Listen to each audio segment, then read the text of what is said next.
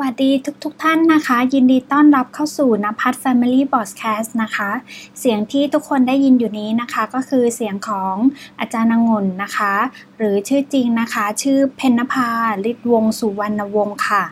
ในวันนี้นะคะก็คุณครูหงุนนะคะก็มีหัวข้อที่น่าสนใจมากๆเลยนะคะ เกี่ยวกับเรื่องของเด็กอ้วนนะคะมาฝาก ฟังดูแล้วก็อาจจะดูเหมือนแบบเป็นเรื่องที่เหมือนใครๆก็พูดกันนะนะคะ แล้วทุกท่านอาจจะรู้สึกแบบอ๋อเป็นเรื่องที่แบบไม่น่าสนใจ เพราะว่าทุกคนก็พูดกันเยอะแล้วแหละนะคะ ไม่น่าจะมีความรู้อะไรใหม่นะคะ อันที่จริงถามว่ามีใหม่ไหมก็ไม่ได้ใหม่อะนะคะ แต่ทีนี้ครูองุ่นก็อยากจะเหมือนมาแชร์ประสบการณ์กันนะคะ ว่าคุณครูองุ่นคิดยังไงบ้างนะคะ กับเรื่องประเด็นนี้นะคะ เพราะว่าครูองุ่นนะคะ เป็นคนหนึ่งที่ทำงานวิจัยเกี่ยวกับเรื่องของเด็กอ้วนนี้มาตลอดเลยค่ะนะคะ ตั้งแต่ตอนอยู่ปริญญาโทแล้ว และตอนนี้ก็เรียนปริญญาเอกอยู่ แล้วทีนี้ก็ยังรู้สึกว่าปัญหาเรื่องโรคอ้วนในประเทศไทยเรานี้ไม่ได้ลดลงเลยนะคะ กลับสูงขึ้นยิ่งกว่าเดิมจนเป็นเรื่องที่แบบน่าตกใจเลยทีเดียวนะคะ เพราะฉะนั้นหัวข้อในวันนี้นะคะครูจะพูดในหัวข้อเรื่อง อย่าหลงเชื่อจำมั่มน่ารัก เพราะลูกรักกำลังอันตรายค่ะนะคะ ไม่ทราบว่าถ้าสมมุติว่ามีคนเข้ามาทักทายคุณพ่อคุณแม่นะคะ แล้วก็เข้ามาเล่นกับลูกของเราหยอกล้อลูกของเรา แล้วก็บอกว่า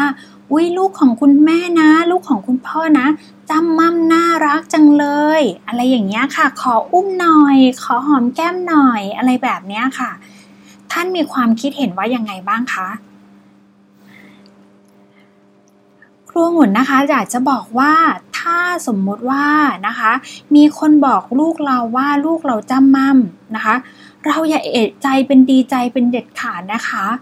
เพราะอะไรเพราะว่าครูหมุนกำลังจะบอกทุกคนว่า ท่านรู้ไหมว่าความจำมั่มของลูกอะที่เราบอกว่าน่ารักนะคะ แล้วเมื่อลูกโตขึ้นนะคะ สิ่งเหล่านั้นค่ะจะกลับมาทำร้ายลูกของเราเมื่อโตขึ้น หรือบางทีย่างเข้าสู่วัยรุ่นเนี้ยนะคะ หรือจนกระทั่งเข้าสู่วัยรุ่นแล้ว หรืออาจจะยืดยาวไปเลยนะคะ คือกระทบกับลูกเรายืดยาวไปจนกระทั่งถึงวัยผู้ใหญ่เลยทีเดียวนะคะ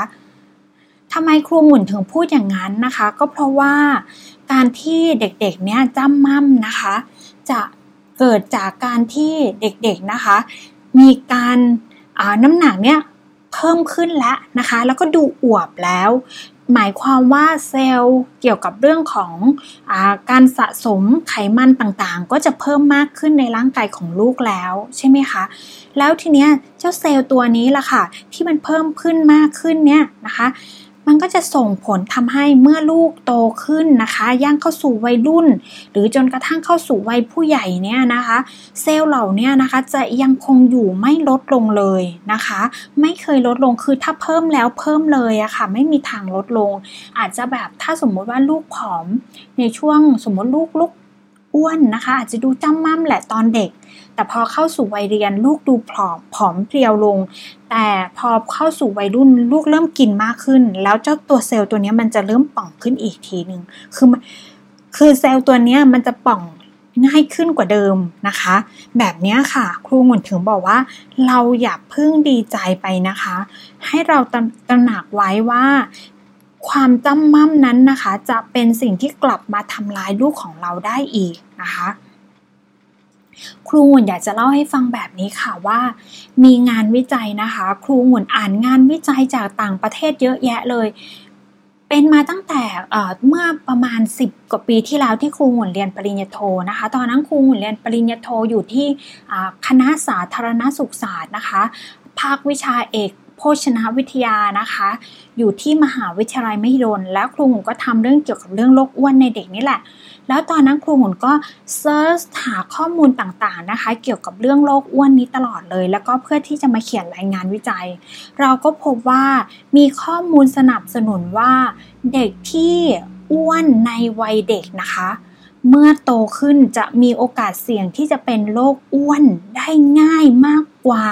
เด็กที่น้ำหนักปกติค่ะนะคะ นั่นหมายความว่าถ้าลูกเรานะคะอ้วนจำมั่มในตอนเด็กๆนะคะ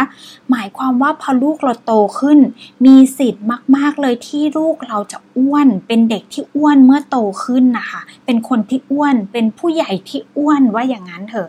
นะคะ อันนี้แหละค่ะนะคะ แล้ว จากที่ครูหมุนค้นหาข้อมูลนะคะเซิร์ชหาข้อมูลต่างๆ เมื่อ 15 ปีที่แล้ว จนกระทั่งปัจจุบันนะคะ ครูหมุนมาทำงานวิจัยปริญญาเอก แล้วครูหมุนก็ทำเรื่องของการป้องกันโรคอ้วนในเด็กนะคะ ก็พบว่าข้อมูลเหล่านี้น่ะมีแต่ข้อมูลไม่เคยลดลงเลยค่ะ คือมีแต่ข้อมูลที่มาใหม่ paper ใหม่ ๆ มาตลอดเวลาว่า นี่ไงงานวิจัยชิ้นนี้ก็ support ข้อความที่ว่าเด็กที่อ้วนนะ ในวัยเด็กเมื่อโตขึ้นจะมีโอกาสเสี่ยงที่จะเป็นผู้ใหญ่ที่อ้วนได้ในอนาคตนะคะมีมีงานวิจัยมี paper เข้ามาสนับสนุน เยอะขึ้นเยอะขึ้นเยอะขึ้นเรื่อยๆ จนแทบจะบอกว่า นี่มันเป็นความจริงแล้วใช่ไหมนะคะ ครูหงวนจนอ่าชงนใจว่านี่มันคือความจริงแล้วใช่ไหม คืออย่างนี้ค่ะเวลาเราเราเรียนเราเรียนเนี่ยนะคะ คุณครูจะบอกเสมอว่าอย่าเชื่อที่เขาพูด อย่าเชื่อเพราะว่าอาจารย์สอน อย่าเชื่อเพราะว่าฟังตามกันมา หรือแม้กระทั่งงานวิจัยที่บอกว่าจริง บางทีอาจจะไม่จริง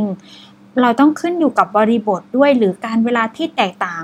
แต่ครูหงวนเจอปัญหาเรื่องนี้ค่ะ คือครูหงวนอ่านมาตลอดและรู้สึกว่างานวิจัยมากมายส่งผลอย่างนี้มาตลอดว่า สิ่งเหล่านี้เป็นมันมันเหมือนเป็นความจริงไปเลยอะค่ะนะคะ เป็นความจริงที่จริงแท้แน่นอนว่า เด็กที่อ้วนในตอนเด็กเนี่ยพอโตขึ้นนะ เขาจะมีโอกาสที่จะเป็นผู้ใหญ่ที่อ้วนได้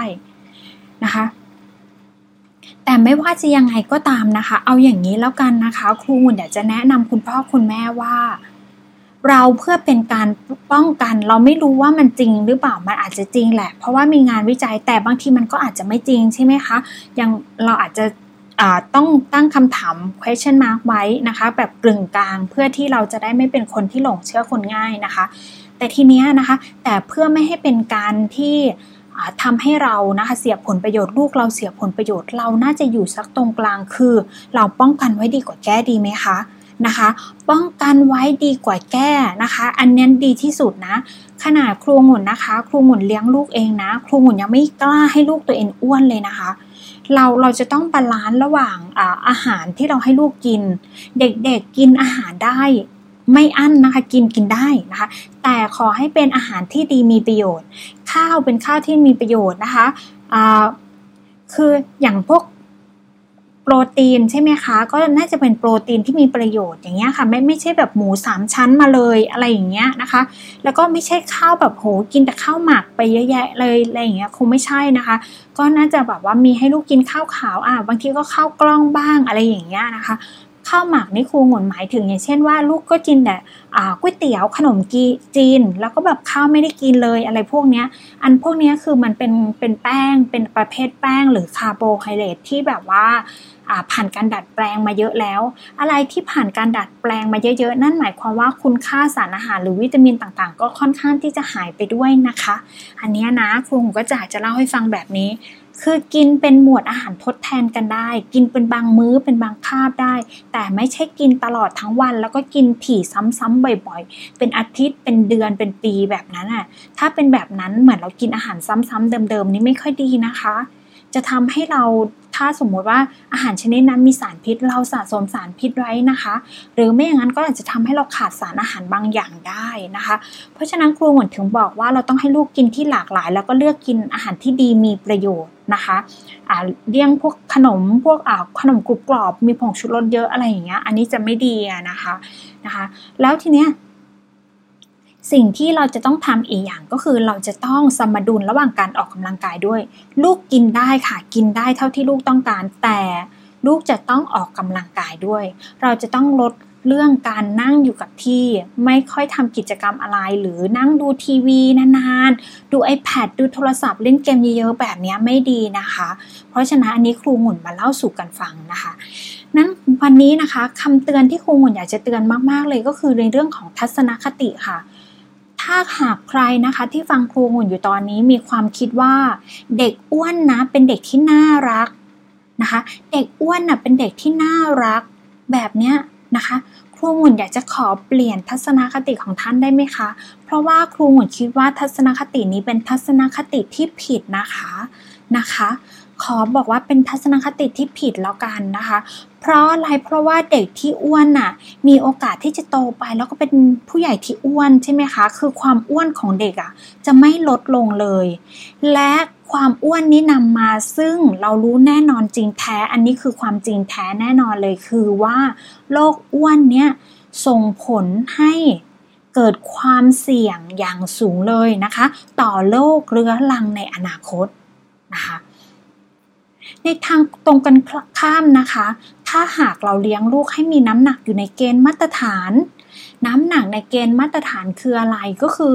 อยู่ในเส้นกราฟที่เหมาะสม ในระดับที่เรียกว่าสมส่วนนะคะถ้าเราคิดถึงกราฟการเจริญเติบโตของเด็ก คุณพ่อคุณแม่คงได้รับเล่มสมุดสีชมพูนะคะ จากคุณหมอ เวลาเราคลอดลูกใช่ไหมคะ เราก็จะมีสมุดเล่มสีชมพูนะ สมุดเล่มสีชมพูนั้นนะคะนะคะ จะเป็นสมุดที่มีกราฟการเจริญเติบโตให้ แล้วมันจะมีเส้นสีต่างๆ ใช่ไหมคะ แล้วมันจะมีอยู่ตรงกลางนะจะเป็นแบบว่าน้ำหนักอยู่ในเกณฑ์ปกติ ส่วนสูงอยู่ในเกณฑ์ปกติหรืออะไรเงี้ยค่ะนะคะ แบบนั้นนะคะ คือครูหมุนกำลังจะบอกทุกคนว่าถ้าเราเลี้ยงลูกให้ลูกมีระดับของน้ำหนักนะคะ อยู่ในเกณฑ์มาตรฐานตามอายุของลูกนะคะ แบบนี้จะดีมากเลยนะคะ เพราะว่าจะทำให้ลูกไม่เกิดปัญหาโรคอ้วนในอนาคตตามมาทีหลังนะคะ แบบนี้ครูหมุนเรียกว่าเป็นทัศนคติที่ถูกต้องแล้วกันนะคะส่วนเรื่องของถ้าบอกว่าลูกนะคะ ลูกที่อ้วนจำมั่มนี่น่ารักเนี่ย แบบนี้นะคะ น่าจะไม่ใช่นะคะ ขอเปลี่ยนทัศนคติของคุณพ่อคุณแม่นะคะ ใครที่ฟังคลิปนี้ของครูงนอยู่นะคะ เราเราเปลี่ยนแปลงกันใหม่นะคะ เด็กอ้วน เด็กอ้วนจำมั่มไม่ใช่เด็กน่ารักนะ แต่เด็กอ้วนจำมั่มเนี่ยคือเด็กที่อยู่ในช่วงที่กำลังเสี่ยงต่อการเกิดโรคเรื้อรังต่างๆ มากมายที่จะตามมาในในอนาคตมากมายนะคะ นอกจากนี้นะคะครูหมุนอยากจะอขอแนะนำคุณพ่อคุณแม่นะคะว่าเราควรจะทำยังไงล่ะ ถ้าอย่างนั้นนะคะ คุณครูคุณครูงุ่นเราจะต้องทำยังไงล่ะ เพื่อที่เราจะดูว่าลูกเราอะน้ำหนักสมส่วนไหมเราจะต้องทำยังไงหรือเราจะดูแลยังไง เพื่อที่จะป้องกันลูกเราไม่ให้อ้วนนะคะ ครูหมุนขอแนะนำเบื้องต้นแบบนี้นะคะ วันนี้นะคะ ครูหมุนอยากจะแนะนำคุณพ่อคุณแม่เบื้องต้นว่า อยากให้คุณพ่อคุณแม่เฝ้าระวังการเจริญเติบโตของลูกหลานของเราค่ะนะคะ เราจะเฝ้าระวังการเจริญเติบโตของลูกหลานของเราได้ยังไง คือเราจะต้องมีการชั่งน้ำหนัก แล้วก็วัดส่วนสูงเป็นประจำค่ะ วัด วัดส่วนสูงนะคะ วัดส่วนสูงก็วัดไปเลยนะคะ แล้วก็ชั่งน้ำหนักทุกคนคงพอชั่งได้นะคะ แต่ที่สำคัญคืออย่าลืมนะคะ อย่าลืมเอาของต่างๆ ที่มันหนักในกระเป๋าเสื้อผ้าลูกหรือรองเท้านี่ต้องถอดออกนะคะ เพื่อที่จะชั่งให้ได้น้ำหนัก น้ำหนักที่ที่แบบว่าเป็นน้ำหนักที่แท้จริงของลูกจริงๆอะค่ะนะคะ แล้วก็อีกอย่างหนึ่งก็คือหลักการชั่งน้ำหนักคือ ช่างเวลาไหนให้ช่างเวลาเดียวกันตลอด สมมุติว่าเราช่างตอนเช้า6โมงเช้าทุกวันอ่านะคะ หรือ6โมงเช้าทุกอาทิตย์ก็ตามแหละทุกอาทิตย์ ทุกวันอาทิตย์อะไรอย่างเงี้ยนะคะหกโมงเช้าทุกวันอาทิตย์ สมมติอย่างนี้นะ เราช่างอาทิตย์ละหนึ่งวันใช่ไหมคะ สมมติแบบนี้ เราก็ให้ช่างในวันอาทิตย์ตอนเช้า ตอนหกโมงเช้าทุกๆ ครั้งแบบนี้ค่ะ คือให้ช่างน้ำหนักในช่วงเวลาเดิมนะคะ คือให้แบบความต่อเนื่องความความห่างของวันก็คือให้ในระดับที่คงที่อะค่ะ เพื่อที่เราจะได้เอามาเปรียบเทียบกันได้ ชัดเจนว่าอ๋อน้ำหนักเราเพิ่มขึ้นไหมหรือว่าเป็นยังไงแบบนี้ค่ะในขณะเดียวกันส่วนสูงก็เหมือนกันนะคะ เราก็น่าจะใช้เครื่องเครื่องวัดส่วนสูงที่เดียวกันตำแหน่งเดียวกันนะคะแล้วก็วัดให้ความห่างนะคะแบบใกล้เคียงกันอย่างเช่นว่าวัด ออวัดครูหมือนแนะนำให้วัดแบบว่า พร้อมกันกับชั่งน้ำหนักละกันนะคะ แต่คงไม่ได้จำเป็นว่าส่วนสูงนี้จะต้องวัดทุกวันนะนะคะ เพราะว่าส่วนสูงเป็นอะไรที่แบบว่ามันจะขึ้นช้านะคะเราอาจจะแบบว่าเดือนหนึ่งครั้งหนึ่งก็ได้นะนะคะ แต่น้ำหนักอาจจะอาทิตย์ละครั้งอะไรอย่างเงี้ยนะคะ เพื่อที่จะประเมินว่าลูกเราเป็นยังไงนะคะมี การเจริญเติบโตเพิ่มขึ้นไหมแบบนี้นะคะ แล้วก็จะทำให้เรานะคะ คุณพ่อคุณแม่นะคะ สามารถที่จะปรับพฤติกรรมการเลี้ยงดูลูกได้อย่างถูกต้องนะคะ และก็เหมาะสมมากขึ้นค่ะนอกจากนั้นนะคะครูหุ่นอยากจะเล่าให้ฟังว่านะคะ ท่านรู้ไหมว่าโรคอ้วนเนี่ยมีผลกระทบมากมายเลยทีเดียวนะคะ ทุกคนอาจจะคิดถึงที่ครูบอกเมื่อสักครู่ว่ามีผลกระทบก็คือเสี่ยงต่อการเกิดโรคเรื้อรังใช่ไหมคะ อันนั้นเป็นปัญหาใหญ่แล้วค่ะ เป็นปัญหาหลัก แต่นี้ครูหนจะเล่าให้ฟังว่านะคะ ผลกระทบของโรคอ้วนในเด็กเนี่ยนะคะ ไม่ได้กระทบเฉพาะตัวของเด็กนักเรียนหรือตัวของลูกของเรานะคะ แต่กระทบต่อครอบครัวด้วย และนอกจากนั้นยังกระทบต่อโรงเรียนสังคม ชุมชน และก็ประเทศชาติด้วย นะคะ พูดง่ายๆคือกระทบทุกระดับเลยทีเดียวนะคะ เรามาเริ่มดูระดับอของนักเรียนก่อนของตัวของเด็กก่อนนะคะ ว่าผลกระทบต่อตัวนักเรียนเนี่ยคืออะไรนะคะ ก็คืออบุคลิกไม่ดีนะคะ เด็กๆที่ที่อ้วนนะคะ เราคิดอย่างนี้นะ ถ้าลูกของเราอ้วนเนี่ยลูกของเราจะบุคลิกไม่ดีนะคะ แล้วก็จะเหงื่อออกเยอะเลยทีเดียวนะคะ กลิ่นตัวก็จะตามมาแหละกลิ่นตัวแรงนะคะ เคลื่อนไหวตัวก็จะช้า เชื่องช้าอึดอัดไม่ค่อยคล่องแคล่วเลยนะคะแล้วนอกจากนั้นนะคะก็จะโดนเพื่อนล้อเลียนตลอดเลยจะทำให้ลูกของเรานะคะ ไม่กล้าแสดงออก แล้วก็ขาดความมั่นใจในตัวเองนะคะ สุดท้ายแล้วเพื่อนก็อาจจะไม่ชอบเล่นด้วยหรือเขาอะค่ะ ลูกของเราก็อาจจะไม่อยากไปเล่นกับเพื่อน เพราะเดินเพื่อนล้อนะคะ เขาก็จะพยายามหลีกเลี่ยงไม่เข้าไปเล่นกับเพื่อนนะคะ ต่อมาก็จะมีปัญหาเรื่องซึมเศร้าง่วงแอบหลับนะคะ หรือมีกระทบผลกระทบต่อการเรียนเลยนะคะ ถ้าหนักๆคือแบบแอบหลับในห้องเรียนใช่ไหมคะลูกก็จะคือแบบ การเรียนก็จะตกต่ำไปด้วย ซึ่งแบบนี้คือคงไม่ดีนะคะนะคะ แล้วนอกจากนั้นก็คือที่ครูหมุนเคยเล่าไปก็คือเสี่ยงต่อการเกิดโรคเรื้อรังใช่ไหมคะโรคเรื้อรังนี่หลักๆเลยคือความดันโลหิตสูงนะคะโรคความดันโลหิตสูง ถัดมาก็เป็นเบาหวาน พอเป็นความดันต้องเป็นความดันก่อนนะคะะแน่นอนเลยเราจะวัดเวลาเด็กอ้วนนะคะ เราจะวัดความดันนะคะ ที่โรงพยาบาลเราจะวัดความดันของเด็กๆนะคะ พอวัดความดันแล้วปรากฏว่าเด็กๆเนี่ยเด็กที่อ้วนนะคะ จะบอกว่า 60-80%เนี่ยมีปัญหาเรื่องความดันโลหิตสูงนะคะ อืมไม่น่าเชื่อเลยใช่ไหมคะ เพราะว่าทั้งทั้งที่เด็กๆอยู่เลย แต่ทำไมความดันนี่สูงปื๊ดปื๊ดเลยนะคะ เกิน 120 นะคะ คือความดันจะมีอ่าตัวบนกับตัวล่างนะคะ ตัวบนคือ systematic นะคะอ่า ก็คือเป็นความดันตัวบนนะคะ ส่วนไดอะสโทลิกนี่ก็คือความดันตัวล่างนะคะ คือความดันตัวล่างนี่จะสูงเกิน 120 ไปเลย ถ้าความดันเกิน 120 แสดงว่าความดันจะสูงนะคะ เพราะนั้นเด็กๆกลุ่มนี้คือความดันสูงปี๊ดเลยค่ะ เกิน 120 บางคนขึ้นไป 130 150 เลยนะ บางคน 160 เลยค่ะพวงหมุนนี่เจอบ่อยมากเลยนะคะ แล้วหลังจากนั้นเด็กๆก็จะมีปัญหาเรื่องโรคอื่นๆตามมาอย่างเช่น อาจจะ เป็นยาวนานเรื้อรังจนกระทั่งเป็นโรคเบาหวาน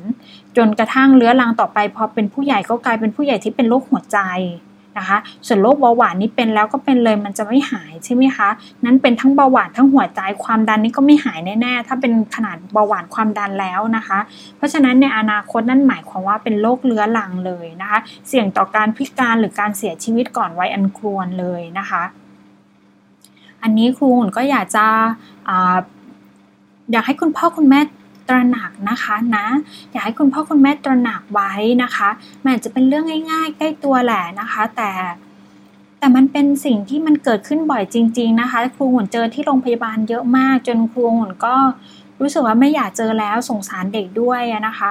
ครูหุ่นจะเล่าให้ฟังแบบนี้ค่ะ มีอยู่ครั้งหนึ่งนะคะ ครูหุ่นขึ้นอหอผู้ป่วยเด็กนะคะ แล้วทีเนี้ยมีคุณแม่นะคะ พาน้องมาหาหมอ เพราะว่าน้องมีปัญหาเรื่องหอบหืดค่ะ น้องตัวอ้วนมากเลยนะคะ อ้วนมากๆเลยนะคะ ถามคุณแม่ว่าน้องอยู่ชั้นไหน บอกว่าอยู่ชั้นป .4 แต่น้องตัวอ้วนใหญ่มากนึกว่าชั้นมัธยมแบบนั้นเลยอะค่ะนะคะ เดินมาที่แบบผึบผึบผึบแล้วทีนี้ในระหว่างที่เรากำลังวัดความดันน้องอยู่ แล้วก็ซักประวัติคุณแม่โน่นนี่ใช่ไหมคะ น้องนี่นั่งหน้าแบบคือเหงื่อแตกพลักเลยนะคะ คือทั้งทั้งที่ตรงนั้นน่ะคือติดแอร์แต่น้องก็จะร้อนมากเลย คนที่คนที่มีน้ำหนักเยอะเนี่ยจะเป็นคนขี้ร้อนนะคะ คือเหงื่อจะเยอะอะค่ะ แล้วทีเนี้ยเสื้อของน้องก็จะเปียกเลยอะค่ะ เปียกตลอดเลย คุณแม่บอกว่าน้องก็จะเสื้อเปียกแบบนี้ตลอดนี่แหละ เห็นไหมคะว่ามันส่งผลอะไรแล้ว พอพอเสื้อเปียกใช่ไหมคะ กลิ่นตัวก็จะออก น้องก็จะมีกลิ่นตัวที่แรง แล้วพอกลิ่นตัวแรงแล้ว น้องไปนั่งอยู่กับใครคนนั้นเขาก็จะรู้สึกว่าเอ้ยไม่ชอบอาจจะไม่อยากนั่งใกล้น้องอย่างเงี้ย มันทำให้ลูกเราเสียบุคลิกนะคะ ลูกเราก็จะรู้สึกอายไม่กล้าแสดงออกขาดความมั่นใจในตัวเอง จะออกไปพูดหน้าชั้นก็ไม่ได้นะคะ บางทีก็ง่วงเหงาหานอนแล้วก็ซึม สุดท้ายคือน้องคนนี้น้องคนนี้จะมีลักษณะเหมือนว่าไม่ค่อยกล้าสบตานะคะ เขาจะเป็นคนขี้อายอะค่ะเขาไม่กล้าคุยกับใครเลยเขาไม่กล้าคุยกับพยาบาลเขาจะนั่งก้มศพไม่ศพตานะคะโอ้ครูงุ่นเห็นแล้วครูงุ่นรู้สึกว่าไม่เอาได้ไหมคุณพ่อคุณแม่นะคะ เราเราเราไม่ทำแบบนี้เนาะเราช่วยลูกเรานะคะ ช่วยลูกเราลดน้ำหนักนะคะ ช่วยลดน้ำหนักยังไงก็คือช่วยลดน้ำหนักด้วยการพาออกกำลังกายนี่แหละค่ะ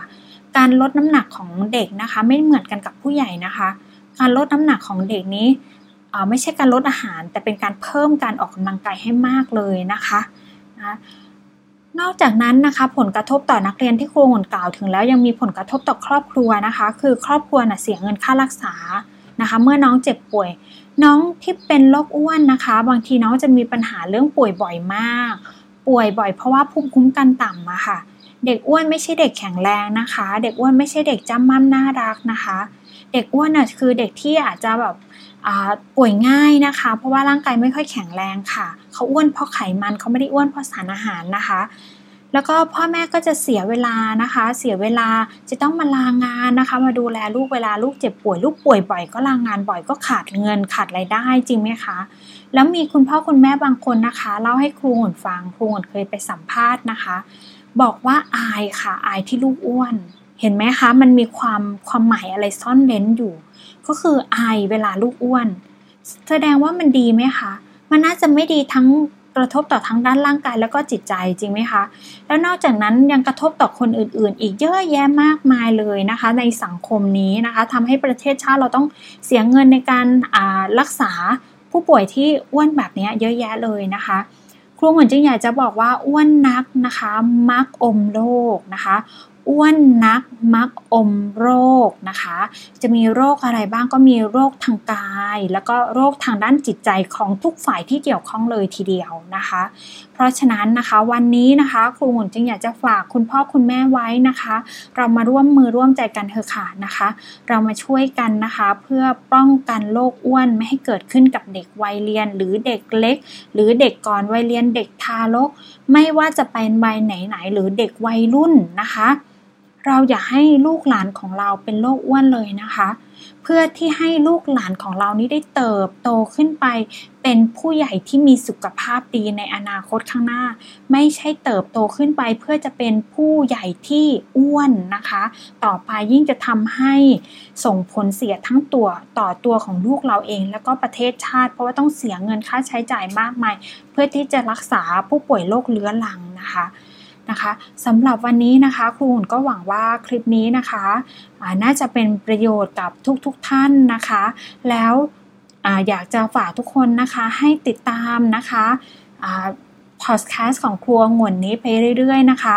ในวันนี้เราคุยกันในเรื่องของโรคอ้วนแล้ว ในวันหน้าครูจะเริ่มลงรายละเอียดนะคะ เกี่ยวกับสิ่งต่างๆนะคะ ว่าเราจะทำยังไงบ้างเพื่อให้ลูกเราน้ำหนักลดลงมานะคะ อยู่ในเกณฑ์ปกตินะคะ เราจะทำยังไงได้บ้าง เราจะเอาอะไรให้ลูกเราทานได้บ้าง แล้วอาหารแต่ละหมวดเนี้ยนะคะ มีคุณค่าสารอาหารยังไงบ้างพลังงานเท่าไหร่เราควรจะเลือกกินยังไง แล้วเราควรจะออกกำลังกายให้ลูกยังไงบ้าง ส่งเสริมลูกยังไงให้ลูกมีสุขภาพดีต่างๆนานานะคะ หรือแม้กระทั่งในเรื่องของการส่งเสริมด้านภาษาของลูกนะคะในในพอดแคสต์นี้ของครูงุ่นก็มีเช่นกันค่ะ รับรองว่ามีประโยชน์มาก ๆ เลยนะคะ คอยติดตามรับชมรับฟังได้เลยนะคะสำหรับวันนี้นะคะ ครูงุ่นนะคะ ครูหงุ่นมีความเชื่อว่า พ่อแม่คือคนสำคัญที่สุดของลูก พ่อแม่คือกุญแจไขสำคัญดอกหนึ่งที่สำคัญมากๆนะคะสำคัญมากที่สุดเลย ที่จะทำให้ลูกเกิดการเปลี่ยนแปลงนะคะ แล้วก็มีอนาคตที่ดีสดใสในวันข้างหน้านะคะ เพราะฉะนั้นนะคะ วันนี้นะคะครูจึงขอฝากคลิปนี้ไว้ค่ะ แล้วเจอกันใหม่ค่ะในโอกาสหน้านะคะ ขอสวัสดีค่ะ ขอบคุณค่ะ